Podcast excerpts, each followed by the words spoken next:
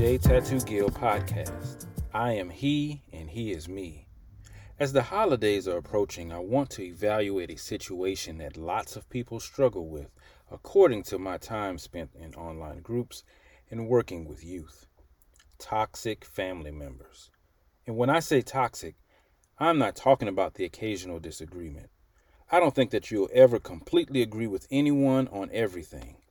Unless, of course, you're Prince Akeem your fiance is the daughter of Colonel Z. Somebody's going to have a difference of opinion with you. So, Dr. Abigail Brenner says that toxic people are draining. Encounters leave you emotionally wiped out. Time with them is about taking care of their business, which will leave you feeling frustrated, unfulfilled, and angry. Sharon Martin, a licensed clinical social worker in San Jose, California, says toxic behaviors exist on a continuum.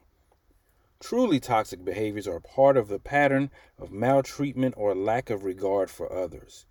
They aren't isolated incidents. What are some specific common traits of toxic people? Well, let me give you this list not showing concern for your feelings, needs, or rights, acting harsh and overly critical, name calling, violating your boundaries over and over, refusing to compromise with you on anything, acting entitled, always having to be right, feeling the rules don't apply to them, making unfair demands, not taking responsibility for their actions, blaming others for their mistakes. It's getting awfully quiet out there.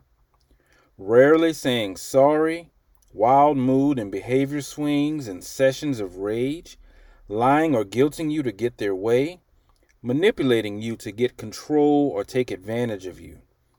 A question for my listeners Does this sound like any of your family members? Understand that this isn't an exhaustive list of traits.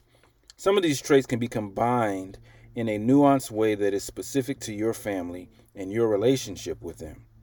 In my first podcast, I promised you that I would give you an objective take on all scenarios. Is there a, a world where one person's toxicity is another person's method of persuasion or self preservation or a response to toxicity, i.e., fighting fire with fire? What's the point of examining someone's toxicity? Behavior or actions are emotions that are tangible and measurable. Newton's third law says that for every action there is an equal and opposite reaction. Then there's Hannah Baer, a doctoral student studying clinical psychology in New York, and is also a published author. She questions if toxicity in people is a fixed trait or if some societal norms are routinely misconstrued as being toxic. Let's address each of these counterpoints one by one. Persuasion. Aristotle wrote that there are three devices used in persuasion logos, ethos, and pathos. Now, you can Google modes of persuasion and find great articles, lessons on page one of Google for explanations. Attempts to persuade can be viewed as toxic. People who won't take no for an answer by trying to make you feel guilty for saying no. It can be as important as getting your prostate checked or as light as convincing you to share your chips. Sharing is caring, right? Is toxicity happening there, though? Let's look at self preservation. Is protecting oneself inherently wrong?